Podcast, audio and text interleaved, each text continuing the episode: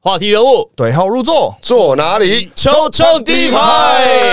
嘿，呜呼！年后的第一次节目，我们请到的是万能科大的总教练吴凤成，凤成。谢谢大家好。另外还有桃园璞园领航员分析师柯汉伟寇，大家好，浩伟第一次来到我们节目当中。那不过呢，他会带来很多这个有趣的数据分析。我们来看一下谁是第一排最佳分析师。现在已经有竞争者出现，上数据，上数据已经有竞争者。有有郑宇跟焕伟，我们也鼓励我们所有的球团啊、这个有分析师啊，或者有好的这个人才，偷偷推到我们节目来，对对对增加曝光的机会。那在年后的初七、初八呢，有分别两场比赛，周六、周日。那刚好呢，两地的主场分别是在梦想家台中以及在和平馆台北富邦勇士。其实我们在我记得我们在过年前的最后一次的回顾，我们还有提到，当时郑磊其实有问一件事情，就说你觉得在这个连胜啊会维持多久？领航员维持多久？还有另外就是说，那过年之后会有什么变化？过年这段期间，其实我觉得领航员他们是不想要面对这个年假的，因为连胜的球队其实都想要就一直赢下去。对，那感觉正好的时候不要被打断。呃，就是这样，就是你要维持比赛的节奏嘛。你现在突然就休一下，卡总自己也讲啊，然后过年最可怕了。对对，而且以上一个赛季的经验来讲，勇士队过完年也很可怕。嗯，呃，过完年之后七连胜嘛，嗯所以勇士队，所以我们那时候在讲说领航员的连胜可能会断在哪边的时候，我们其实普遍都觉得说，哎、过完年的第一场比赛是最危险的。对，因为刚好是碰到勇士嘛，因为上个赛季其实领航员打勇士打得很辛苦，那这一季呢，在过年之前勇士是四连败，而且有个很大的重点是，过完年的这一场比赛又是在和平馆打，对，领航员在和平馆真的是赢不了哎、在最后的比数呢，台北富邦勇士呢就是八十六比七十四击败了桃园璞园领航员，刚好当事者在这边。过年期间你们怎么准备这场比赛的？其实那时候卡总就有在记者会上说嘛，他很担心这个过年，所以其实我们也没有特别放太多，就按十连胜。但是其实我们回来的时候，球队练习的状况都是还蛮好。那虽然昨天这场比赛他呃那个三分命中率不是非常好，那但是我觉得还是打了一场很精彩的比赛。欸你为什么在和平馆领航员总是打的这么辛苦？那个框其实不难投啊，对啊，其实从数据上来看，和平馆的得分通常都很高，很多呃联盟的比赛，过往大比分的比赛都在和平馆。我想说，我们这次进攻应该还不错，但是没想到还是被对方的进攻压着打。而且感觉这场比赛是在一开始的时候，其实台北富邦勇士就展现出必胜的决心。他推出的这个阵容呢，是我们在去年季后赛看到仅见的。没有，我觉得就是季后赛规格这件事情呢，其实已经从勇士队的在赛前的时候，他有公布最后一天练球的影片，然后那时候徐总就有讲说，如果我们现在不把它当季后赛打，我们可能就没有季后赛打。那这个呢是对球员的喊话，但是呢，殊不知在周末的比赛呢，是全队上下包括球团的人都做好季后赛的准备。从一个小细节可以看得出来，在球员出场介绍的时候，他们特别把林志杰放到最后一个介绍，那是季后赛的规格。他们在赛前的时候就会说，我们要让球迷从第一刻开始就把整个场子炒热起来，他说季后赛才做的事情。其实杰哥这场比赛一一上半场其实就火力全开，你看他打的其实蛮拼的，那个他那个感觉那个动作就是觉得他真的是要赢，很想赢这场比赛。修了一阵子，感觉好像视时如虎，然后出来想要先 等一下，等一下，过完年等一下，怎么了吗大大杀不是你说四十如虎是三十如狼不是四十如虎吗？哦，我还以为说是猛虎出闸的那个，没有啦，哦是对，也是猛虎出闸。哦可能过完年之后，想要来一个哎、给给呃领航员一个震撼教育这样子。因为季前的时候，领航员是有一个口号叫全员皆兵嘛，嗯是吗？那我觉得我们昨天在在看的那个过程中，感觉看到下半场的时候，变成富邦他们好像也是变成全员皆兵的感觉。好，应该这样讲。我觉得昨天那场比赛，尤其实志杰，除了在攻击上面，我觉得积极度跟他要求的这个企图心很强之外，其实，在快结束的时候有一个 play，大家蛮有印象的，就是他跟陈立焕就有有一个。施晋尧，反正那那个场合有三个人在那，施晋尧是攻亲辨识组，对，没没他的事，因为其实那球就是志杰他想要卡位抓篮板嘛，然后刚好陈立焕在后面，抽板凳。可是看起来好像好像也没也没怎么样啊。当事人，当事人，当事人，当事人，坐在板凳上看的，这个我当下看是我就觉得还好，那后来立焕可能真的有小弄到一下，对啊，那我觉得阿瑶是比较衰了，他就是被误会了。没有，我觉得阿瑶整个就是那一场比赛，整个气都没有很顺的感觉，因为他上半场只打四分钟，因为上去一下就三犯，所以受限上犯规麻烦，等于他上半场自己就打得很闷嘛。然后在下半场志杰那个 play，志杰一站起来又看着他的时候，阿瑶想说又我 又我就我觉得很不顺的，又我，这没我的事啊。我觉得其实上半场因为阿瑶只打四分钟，是不是就是卡总在调度上面也变得比较比较挣扎一点？其实从开赛我们拿到勇士的先发的时候来看，我们就知道说勇士这场就是不让了。那我们江湖上不是也流传了徐总不会让勇士五连败？然后那时候我们拿到名单，卡总就跟我说，这是应该是季后赛的阵容了，因为他们就放了中线，然后志杰、新特利在先发里面。然后这个阵容其实他们在这一季的时候，目前是都只有用过十十分钟的，在打梦想家的时候，然后第一次摆出这个阵容，他们有有经验有就有经验，然后有高度也有高度，所以也让阿瑶在上上半场可能打的就不是那么顺，因为也可能也碰到像中线或者是志杰这么大的风险。这个组合是你说在富邦勇士目前看起来是季后赛规格的阵容嘛？就是他们在场上可能是效率最好。我记得这个阵容主播好像也讲过，这样子的阵容在场上不管是经验啊，还有处理球上面都是他最好的阵容。这个阵容就是我看起来，我们自己这样觉得，我不晓得两位怎么看，大家可以问问奉城一见。我觉得志杰、中线加新特利，这个是富邦在侧翼上面，就是后场上面，就是这是一个威力最强的组合，因为它有高度可以持球。然后，而且新特利跟志杰其实两个人做的事情其实很像，所以他两边站开各一边的时候，其实他的攻击点都会拉得很开，然后空间也可以释放出来，可以投可以传，然后搭配一个，其实这个组合就不论配新特呃，不论是配大 Z 或是配强森，其实都很好用。我们在做这场比赛的准备之前，就领航员有想到是赛瑟夫要出来打吗？其实我们过年的时候，我就有预感说赛瑟夫过年后会回来打，因为大大家各队打到领航员都会很想要放大洋将，然后我们其实就有做清手，只是我们没想到的是志杰就放上先发。回复一下刚刚柏林哥讲的这个点，就是我觉得阵容来讲，回到去年的冠军赛的时候，这样子的轮值阵容中，通常会再把文成摆进来。嗯，然后就像刚刚有提到，他们有很好的体型，有很好的侧翼，然后可以做组织跟一些进攻。那最主要就是我觉得经验会很完整，就场上的锋线经验，因为许哥的系统里面感觉没有这么依赖控球的组织，反而让两翼的前锋跟四五号来做策应攻击，我觉得他们打起来很流畅。嗯，对，我觉得今天既然有数据分析师来，我昨天刚好赛后的时候，就是在礼拜六的比赛赛后，我有问徐总一个跟数据比较相关的问题，就是这场比赛勇士队三分球出手了四十四次，其实比他们两分球的出手数还高。勇士队大家都知道边对边快攻，他们打了很多的转换，可是有这么高的三分球出手的次数，其实不太像勇士队的打法这样。那我就问徐总说：“哎、你们是有特别去针对领航员来去做比较多三分球投射吗？因为刚扣也讲到嘛，大家对到领航员都希望摆比较高大一点的阵容，因为领航员的禁区还是比较偏矮一点点嘛。那徐总的回复他是说，是因为领航员在防守的时候把布阵缩得非常的小，所以逼得他们只能做很多三分球的出手。所以这个是你们在整场比赛防守策略上有做这样子的布阵吗？应该说，我们的防守其实都是比较是针对性的，就是我们会针对不同的球员会有不同的策略。但是其实勇士的阵容就是非常的难守，因为他们各个球员的招式都很多，然后他们也都有外线的能力。所以你觉得那天在应该说礼拜礼拜六比赛那场比赛，你们就得到七十四分，是因为刚好自己在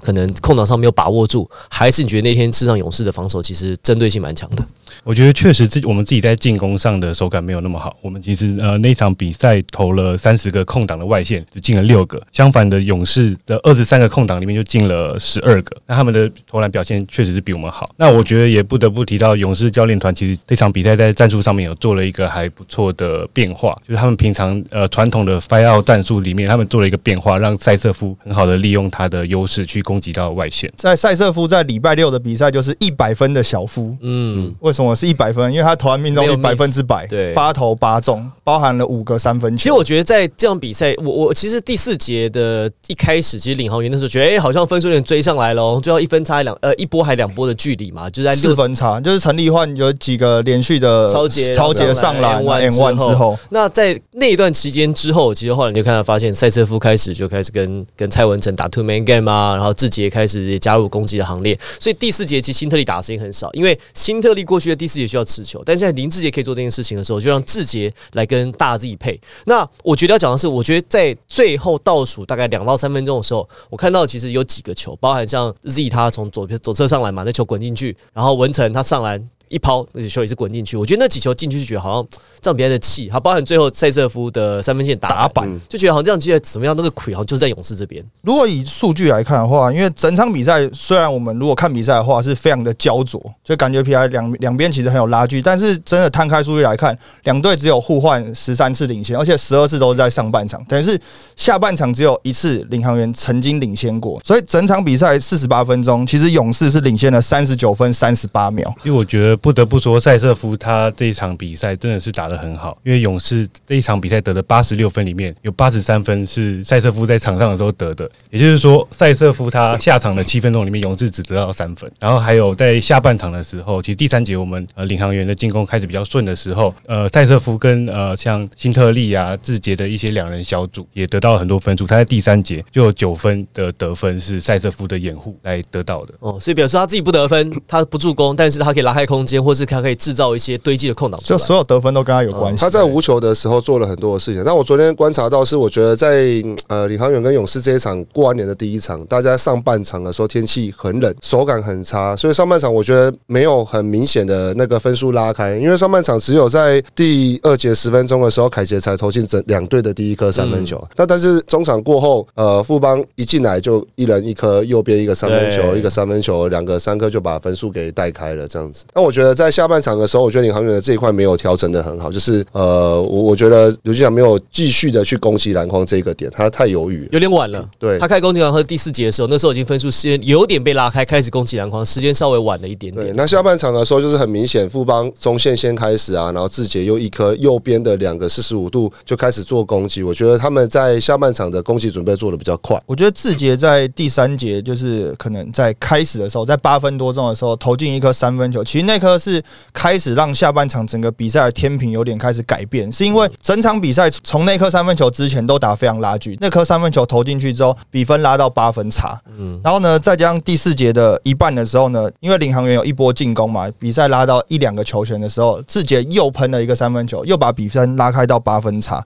然后再加上塞瑟夫最后三分钟的时候投进三分球，又把比分拉开，所以一直在那种一两波球权、一两波球权的时候，都是被三分球攻击。我觉得其实也在会对追分的球队感觉蛮失望的，因为在这种很焦灼的比赛，一两颗三分球就可以把比分整个改变哦。其实进攻，我们自己在看的时候，我们觉得说进攻他投不进，多少其实也是会有受到防守的影响。因为勇士在下半场的时候，他们的进了很多那种高难度的进球，所以我们防守强度上其实消耗很大，那也影响到我们进攻的手感。好了，那反正勇士就是在这个过完年之后的周末两战啊，拿下了二连胜。那对钢铁人呢是一百零六比八十二，钢铁人就是等待那个男人出现了吧？对对对，这场比赛感觉应该第二场比赛，勇士队其实就谈笑用兵嘛，哦。上半场就是拉开了将近三十分的差距嘛，哦。就得到六十几分啊，对。所以两边好，那我们就那我们就讨论梦想家。就，这样，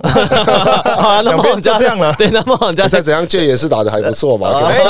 结尾。哎，对，对啊。他他过年的时候怎么样？你知道过年的时候我说我们刚好过年的时候带我们的外籍生回去，然后 Gaby 也有跟着来。呃我去你家过年了。对，我带到我们家南部欸。对对对，然后 J 他们的宿舍在凤山，那我们家在小港，所以只要绕过一个机场就会到了。那我觉得蛮好笑的意外是他以为我们住的地方就是在凤山或者市区附近，所以他说他到我们家之后过二十分钟要到那个左营的博爱的工厂健身工厂那边要去做训练。哦，结果我说，可是我们这里到那边很远呢、你怎么来？他说要骑摩托车，然后我就请他再三确定之后，他就把他的训训练时间往后再延到八点半之后这样子。所以我觉得这个是我对他感到呃他的目标企图性还蛮强烈的。然后好像他跟他们的教练团有一些他们自己的目标设定，虽然说在过年期间初一的晚上，但他还是有继续维持训练这样子。哦，初一晚上维持训练这，么早开工，张杰伟啊，对对对，紫薇来的时候，正大的球员打得好，他都会夜。对，耶可是我不在直播现场，我我很想夜啊。你你现在可以，那你现在可以开放给你夜一下，张杰伟，耶，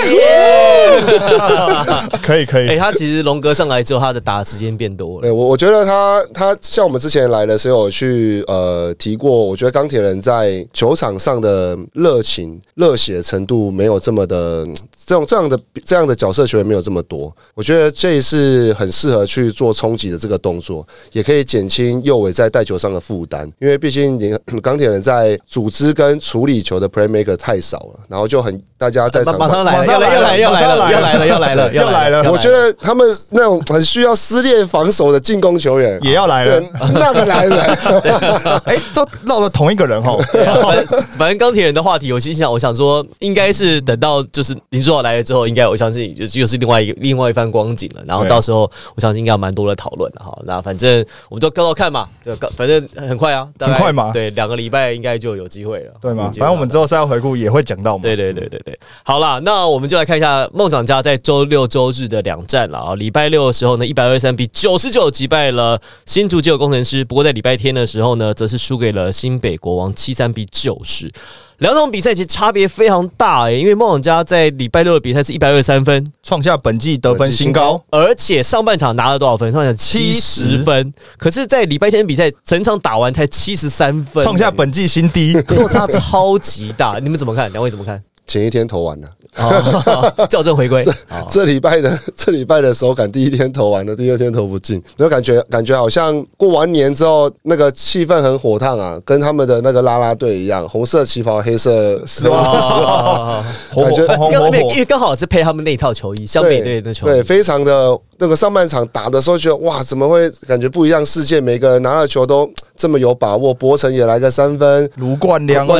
良陈阿良的三分吴吴永胜，对，两个那个博成跟阿良两个玉龙的前队友，直接在过完年之后，直接上半场直接先连线。嗯，对啊，感觉看起来啊，就是充满企图心这样子。这场比赛呢，梦想家的三分命中率呢四十八点八，四三投二十一中，卢冠良十二投七中，吴永胜七投五中，这都是三分线陈之外。振杰四投三中，哦而且他上场十分钟而已。嗯，但是阿吉就打的稍微比较挣扎，四分六篮板六助攻。扣有没有什么数据，或是你们看到什么可以跟我们分享？其实呃，梦想家在第一天打到工程师的比赛，他们在快攻的得分上，从二十一平均整季的二十一分到了四十三分，就是工程师在回防的问题上可能没有做得非常好。然后除了快攻的三分之外，呃，梦想家他们还有投了八个是经过掩护后的三分，也就是梦想家他们的四五号位球员，其实在做掩护上做的很扎实，让他们的后卫有很好的出手的机会。但是可能打到国王的时候，他们国王的无球的防守就比较好，回防上也比较好，那他们就没有那么顺的可以做。哎、不过讲到防守的事情，你说因为他面对工程师的时候，他们这场比赛快攻四十三分嘛，毕竟放上的是阿提诺，对，我我在想说会不会是阿提诺的问题？因为我看的时候，很多的时候前场阿提诺不回防，就四个打三个或五打四个。就可能是呃，他们想想说辛巴 Thank you 之后，可能快攻回防可以解决，但没想到来一个阿提诺。更 更慢。对，然后因为特坏家里有事嘛，所以他回美国处理事情，所以他不得不放上两个大号的洋将。那确实在回防上面比较慢。我觉得还有另外原因，是因为高国豪可能上半场就伤退。哦对，所以他跟阿吉是有一个冲撞嘛，然后就伤退了，所以在回防上面，尤其是外线的回防上面，可能也少了一个人。我觉得这也是一个蛮大的原因了。哎，讲到这个上半场高国豪伤退，上半场其实梦想家跟公司这个插曲蛮多的，包含你看老吴吴家俊他做了一个动作，然后呢先顶了。填好下，对对对，就是他做了一个很简单的动作，要往前启动的时候呢，就田浩被碰到啊，做了一个比较大动作往后倒，然后呢，郭少杰从后面就冲上，冲 上冲上来，说时迟那时快。对，哎、这个动作你们怎么看？后来因为当时是判了一个违反运动精神犯规，嗯。但是并没有夺权，其实看起来应该按照是应该是要夺权的，我觉得如果真的冲出去这样打的话，是可以夺权的啦。因为他主要是他他不是他是对着颈部以上的。，对，我我觉得搞不好他只是想要冲出去扶一下，那后来赛后在赛后的时候，联盟有追加罚则啦，是是是就是经过裁判委员他们讨论之后，有针对这个动作升级嘛，所以郭少杰就是一个恶意的二级犯规，对。然后被罚款两万五，然后禁禁赛一场。可是我我后来看再看重播好多次，我发现郭少杰那个动作，他去跑跑跑跑跑到吴家俊前面，他那个手其实他并没有真的就是要给你靠下去，他其实就是这样做一个动作。对，所以老吴虽然被敲到，可是就是他当下还有点惊讶，对看了裁判回头说：“你干嘛打我 我觉得郭少杰自己可能也没有意识到他做出那个动作，我那种我那种感？”觉，应该是想要想要上去理论，但是不是想要造成这个冲突？对对对，所以他那个动作其实手并没有真的 就是整个就是施力力量发力。可我觉得这要分两个部分，第一个是老吴跟田浩的动作，攻防的动作，然后第二个才是郭少杰冲上去那个动作。国浩杰冲上去那个动作，其实大家都已经看得到，反正也有法则嘛，大家也在现场虚的虚嘛，然后就喷的喷嘛。但是我觉得老吴跟田浩的动作，这边有一个老吴的 队友前同事，那个动作你是不是可以跟我们讲一下？因为老吴之前在浦原打过很久，然后去年也是在领航员，所以其实我们自己在看，这是其实是老吴很平常的一个动作，他在练习就很常做，那其实也不会真的打到人，只是没想到那天，我觉得老吴自己也应该也也没想到，所以他被打到的时候才会碰到一个更碍眼的田浩、啊，田浩龙大学时候是不是就很爱做这种动作？对不对？他以前就超喜欢，就是这样就做很夸张的动作。这算是算是对自己有把握的一些基本动作了，啊对但是不要做过做过头了。其实大家觉得说田浩碍眼，可是我自己觉得这是一个技术的展现。对，对就说这个，你当然就说哦，你可能没有碰到，可是你可以做这个动作，因为你做这个动作，如果说裁判认定你，啊，就是判你假倒嘛，判技术犯规嘛。所以我觉得这个就是攻防就是这样，就是说你你可以做对你球队有利的事情，但是当你没有讨到平的时候，你也可能会吃上犯规。我觉得其实都是很很合理的。其实这个球跟刚刚在讲那个志杰在跟那个力焕的那一个，坐飞机，对，那个也是有点像，因为我觉得他是想要靠力焕，那力焕退掉了。对，没被他靠到，然后变成他自己可能摔了一下，对我也是有点类似这样子，是。技术动作，但是刚好运气不好，没有做好，对。对之类的。会。碰到你，因为志杰毕竟牌子比较大嘛，所以当然会大家会可能会放大检视。对。嗯然后这是这个部分，但我觉得郭少杰这动作就就没必要这这个就不是技术动作，这可能是 没有拿这是没有，这。这是情绪动作。我我没有我觉得为什么会讲情绪动作，是因为在工程师的比赛上半场其实打的就比较挣扎，因为毕竟被梦想家投的这么顺嘛，那加上国豪又受伤伤退，所以其实整个气氛一直对工程师来讲就是一直打的比较闷一点点，所以我也觉得郭少杰可能是想要借由这样子的动作，嗯他可能想说上去挺一下队友，哎、对只不过哎、去碰到了人了嘛，嗯想要激励一下士气，可能想就就像有时候教练会被吹技术犯规，刻意冲到冲上去要被吹技术犯规一样，可能他想要激励一下队友，可是这个动作确实就过当了嘛，你的手肘就真的架到人家脖子上嘛。那后来在赛后其实裁判的惩处上面也有讲说，这样子的动作未来也是应该会驱逐出场了。对。好，那反正礼拜六的比赛梦想就很准嘛，就就就喷死哎你这样。柏林教练啊，首胜，执教首对胜，首胜，恭喜恭喜哈，恭啊喜，！不错不错，年后首胜就放烟火，一二三比九九赢了二十四分。可是到礼拜天的时候呢，面对新北国王，其实在第二节的时候还一度有点拉锯。可不得不说哦，国王队在这场比赛其实有一个球员打很好，是俊男小敏，在第二节的时候打得非常出色，单节得到九分，三分线外命中之后呢，这个在中距离翻身跳投，然后在快攻的时候呢，还买到犯规，而且他还篮下就被犯规之后还趴在地上，很棒 啊，撞腰很痛，对不对？转过来的时候，敏哥还提大家也不要演了，然后起来。想要休息，有没有很像《灌篮高手》的某一个某一个剧情？《灌篮高手》是不是有一段是一花到樱木花樱木花要扑出去啊，然后流川枫在旁边在那边看着他，然后就说你好了没，类似像那一种对有有点像那种感觉。然后第二节其实俊男其实打的还蛮出色的，这样。不过我觉得其实这场比赛，我跟凤城的观点其实蛮像是在第三节哦，就是敏哥有一个在超节之后的背后给球，对，四分二十八秒，然后让苏世轩在前场打阵。我觉得那个 play 之后，大概这场比赛好像就差不多就买单了。而且我觉得今天，我觉得在苏伟他的表现上，对整个球队的攻输、进攻上的攻输也差很多。像小敏他有几个三分球，或者是呃球队有几个 pick and roll 的产产生的一些进攻机会，都是来自于苏伟的一些组织传导。所以我觉得，我觉得阿敏跟呃苏伟两个人在球权的分配上，对，就是刚好一搭一上，两个人会一直在进攻上给国王一些那个进攻的能量，这样子。嗯那我觉得下半场还有另外一个重点是小胖上场的时候，就是洪志善上场的时候，整个到第三节的尾声，然后到第四节，小胖上场确实是把整个战局就是把它稳住嘛。因为第三节敏哥那个 play 之后，其实比分大概就差不多拉开了。那第四节的时候呢，国王队呢摆出的阵容，敏哥、苏伟、穆伦斯全部都没有打，但是其实在分数上面是没有落后的。我觉得很大原因是因为小胖在球场上，嗯小胖第四节打了九分钟，基本上说是练兵也好，或者是整个第二阵容上场的时候，其实有一个稳定的后场攻速，其实对国王队来讲真的是蛮重要的。国王队还是发挥他们应该有的水准，然后十七分差击败梦想家。我觉得这样，我觉得在这期节目最后，我觉得可以来讨论一下梦想家他们碰到的问题哦。因为看两天的比赛落差很大，同一个场地哦，前一场比赛三分线命中率是四八点八，四三投二十一中，但是在周日二十九投只有五中，十七点二的命中率。寇，你有没有什么心得或什么观察要跟我们分享的？其实我觉得，呃，梦想家他们其实在换了教练之后，已经有做一些战术上的调整。他们在联盟等级的数据里面，他们挡拆的使用次数跟得分都是最高的。那过往比较是集中在阿吉跟吉尔贝克的挡拆为主轴，那换了教练之后，其实他们其实有沿用旧的战术系统，但是多做了一些转换边的挡拆的的战术。那这个就让更多其他本土球员、本土后卫能做进攻，然后也呃解放了他们的火火力，在第一第一天的比赛也投了很多球。但是我觉得，如果阿吉的状态那个能够回来的话，他们的得分才能再往上提升。哎、我也想问、欸，就是感觉上换了教练之后，阿吉好像有点在攻守之间找不到一个平衡，因为过去就是我们看到很多的访谈，然后 Julius 教练在赛后记者会也一直讲过，就是他一直希望阿吉多出手，多去进攻篮筐，所以在之前阿吉的可能平均每一场比赛可以到将近十五次的出手，可是换了教练之后的前几场比赛，他的出手跟命中率其实都不太好。比如说换换教练的第一场比赛，阿吉五投零中；第二场比赛七投一中。呃，在周日的比赛十三投三中，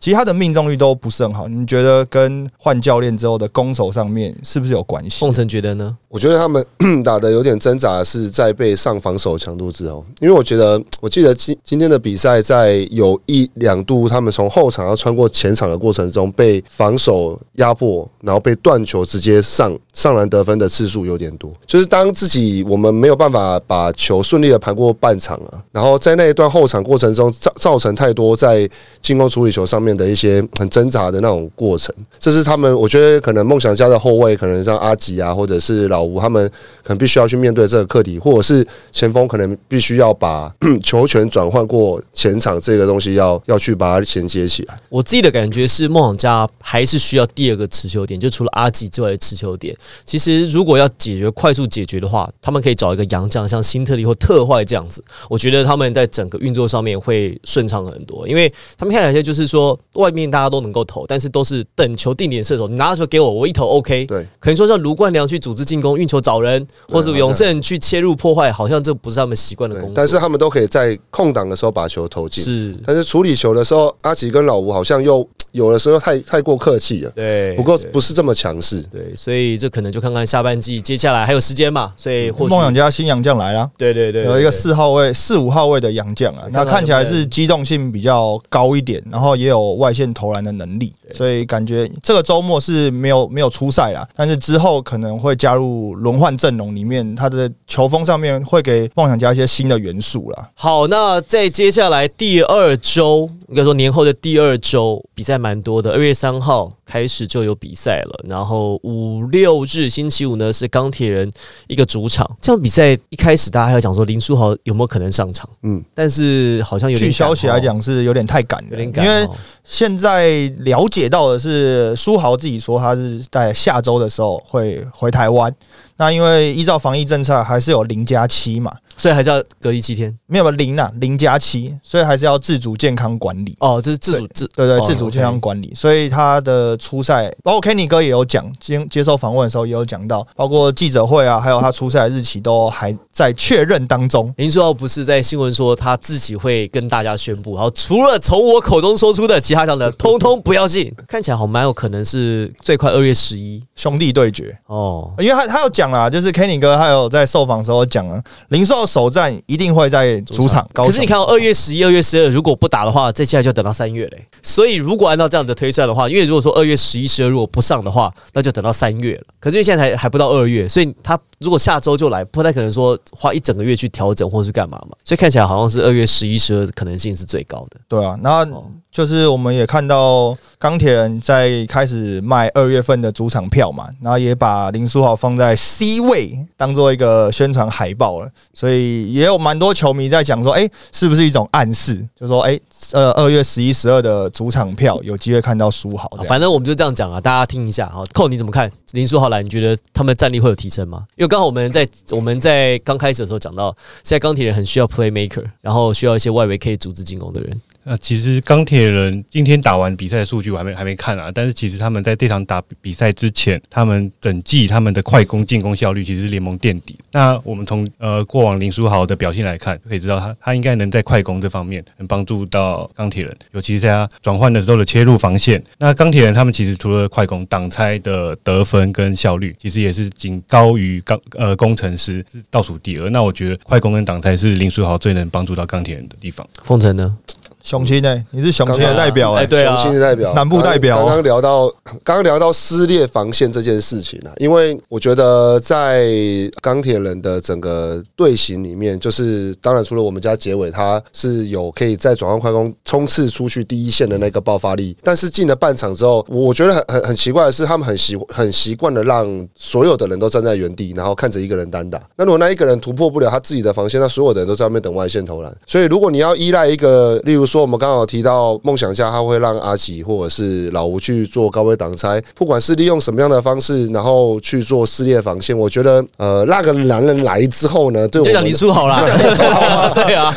呃没有豪哥来礼拜还是可以讲那个男人，现在就讲林书豪豪哥了。来之后，我觉得对我我们最大的影响就是。他可以想办法的去撕裂防，因为第一个他打控球后，他身高非常高，所以他不管对到谁的错位都是最直接的。如果对到所有的控球，我相信他都有身高优势。好，那我我那我们再问一个问题，你觉得他有可能打二号或三号吗？因为其实台湾的身高打，你看记得以前欧阳靖恒，嗯，他后来在打 SBO 的时候也是打小前锋啊，我我觉得会让他有很多的持球，毕竟他之前在 NBA 的时候，他的持球就是他的一个亮点嘛，在 Linsanity 的时候。那我觉得如果他来到了这里，他被赋予的一些功能跟责任，我相信他的球权一定会很多。所以我他打到二号位，我觉得可能机会比较少。我觉得他要大三号呢打三号。号位那我们家正如怎么办？二号位啊 没有，我觉得他还是需要球权啦。OK，对对对，可能需要配一个泰森圈的这样子的一个吃饼 吃饼的，给他，让他让他做一个很好的挡拆，我觉得会会很有看头了，我蛮期待的。哎、那这样林书豪来，艾伦的定位是不是就偏尴尬？因为他也需要持球，然后也是那种一二三号位型的，然后他也不是那种吃饼的洋将打。跟波多黎各球队签约，但是那个赛季好像是三月才开始。哦，所以还会再打一个月。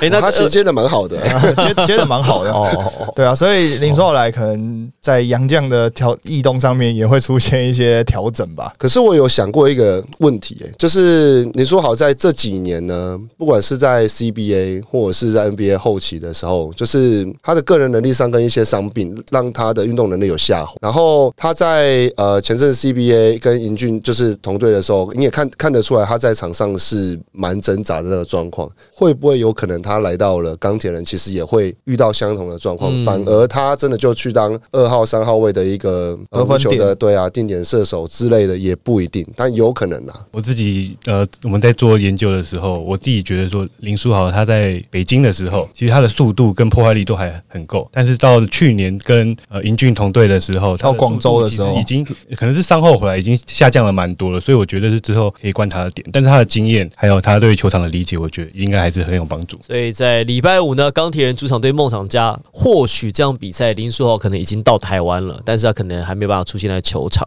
所以可能要再期待下周，就是二月十一跟二月十二。二月十一刚刚讲嘛，对国王；二月十二在主场呢是对梦想家啊，这是在。钢铁人接下来二月份就三场的主场，好，所以如果这三场林书豪没有上的话呢，那可能就要等到三月份了，所以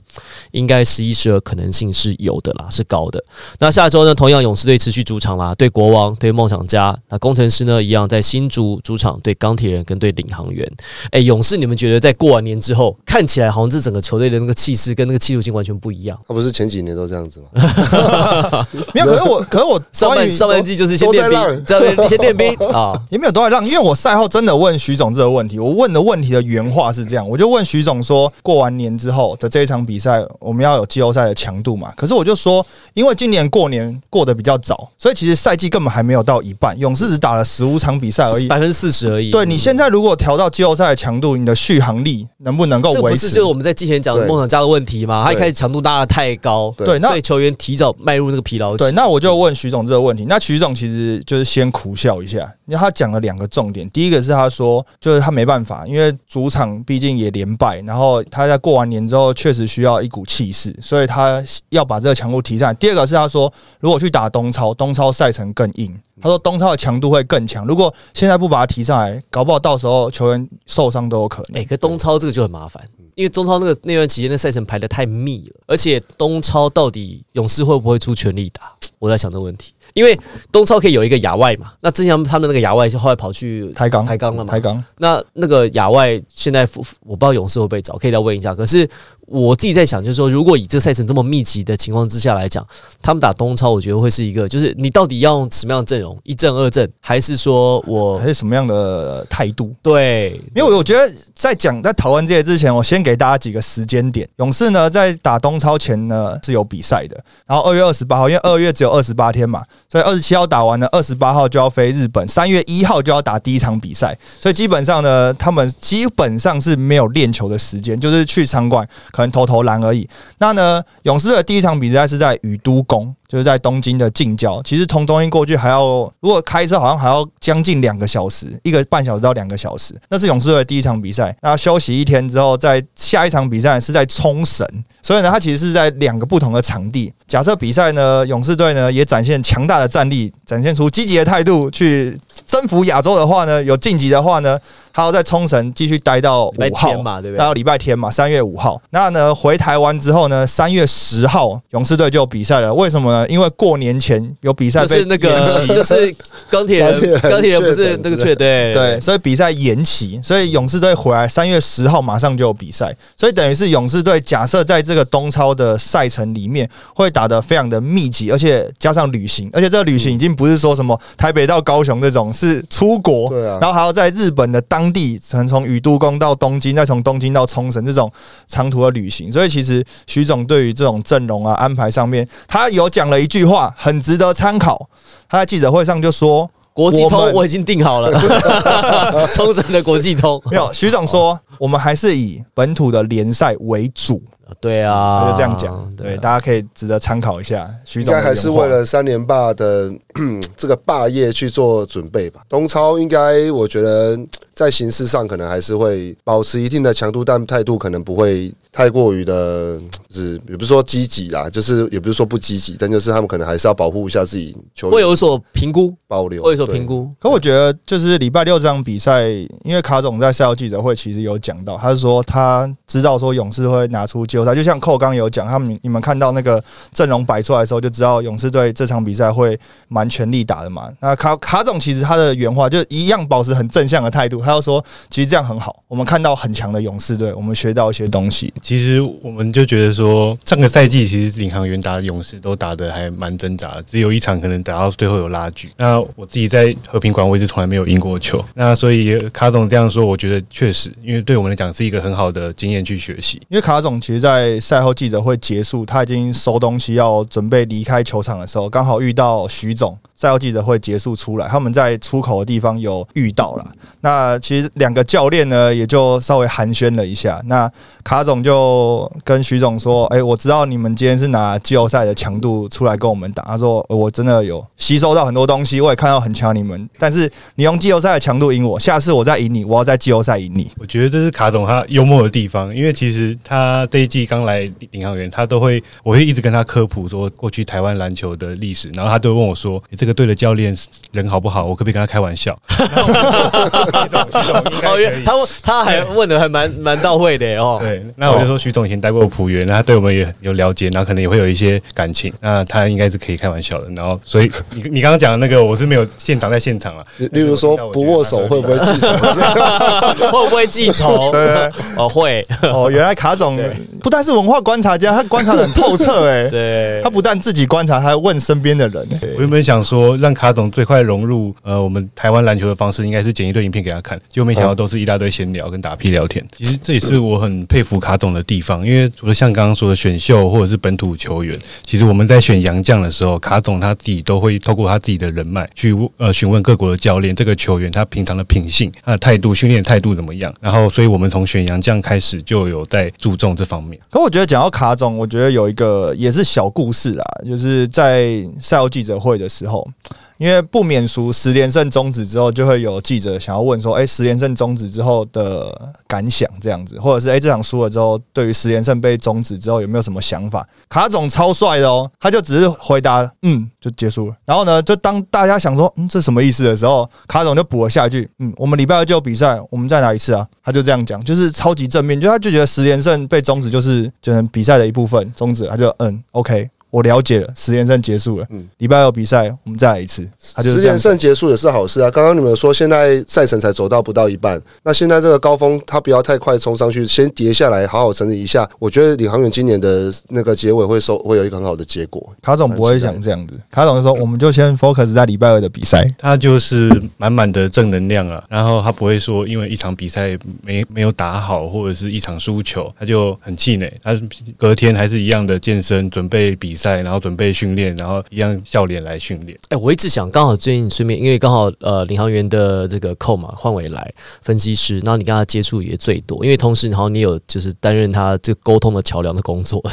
翻译的工翻译的作，工作兼兼任球队的翻译，因为可能我在国外有出有出国留学过，那我就帮忙翻译。我问一下，那他生气的时候是什么时候？或是他你有没有你有没有看过他比较就是是什么样的事情他会这样？其实呃，只要球员在训练中如果态度可能有一些松懈，那他当然是会这种事情是不能容许的。所以就算你再怎么正能量，这种事情你还是要让球员知道说，呃，你要做对的事情，你的态度要对。这这一集节目非常开心认识了换维寇。那本身你还有经营一个呃数据的一个公司嘛？对，IG 是呃，对我呃，我们的 IG 叫 GC，那我们我自己是 GC 数据公公司的创办人之一。就是 GC Basket，就是在 IG 上面很多有一些进阶数据啊，对，有一些球迷啊，有一些球评啊，主播在转播的时候会使用，这样他们算出来的。所以，呃，他的数据现在看起来，振宇面临了很大的考验哦，因为振宇现在的数据看起来有人 好、哎准备的比他更充分了。呃，郑宇也是我们浦原老前辈，他是也是很厉害的。哦对他们也是那个哦哦，对耶，前辈学长学弟所，以你有碰到他吗？同一批？呃，我们有时候会小小聊啦，那我们有时候分析师其实有时候也会彼此有聚会，自己有一个群组哦，是有聚会啊，有一个有一个群组是有一个群哦那像像尾浩，我觉得尾浩就是我们的大学长，那他会组织大家，因为我们希望说数据跟呃影像分析这种事情，在台湾过去是比较落后，我们希望可以靠呃我们的力量，能让这些东西越来越被重视、被看见。那你知道你的终极目标是什么？你会想要像 Sports 那样，就后来当一个总教练吗？还是你会想做什么？其实原本我以前的目标是当教练，那后来在职业球队或者是一些球队看久了之后，我完全不想当教练了。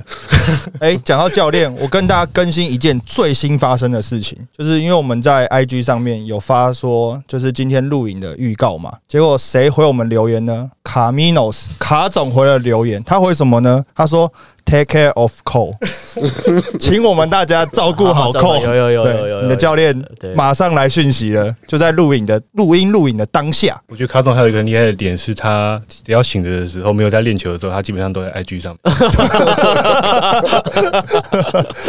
他确实是常常跟大家互动啦，对，他上，因为他上次来这边，呃，他的感觉就是很好，然后觉得说，呃，气氛，他那时候是专访嘛，他的气氛很好，然后他觉得也很很有趣，很好玩。他还有一个重点啊，他说他 IG 后来多了四百个粉丝，哎呦，哦，再多一个，我真的是追踪一下，追踪一下那个凤城啊，我要追他对对对对，追他凤城。原来如此，哦，好了，我们我们今天也谢谢换伟寇，谢谢凤城，谢谢。王柏林我，是 Henry，我是 phong 神，我是寇。千万避开，我们下一集再见，拜拜。拜拜。拜拜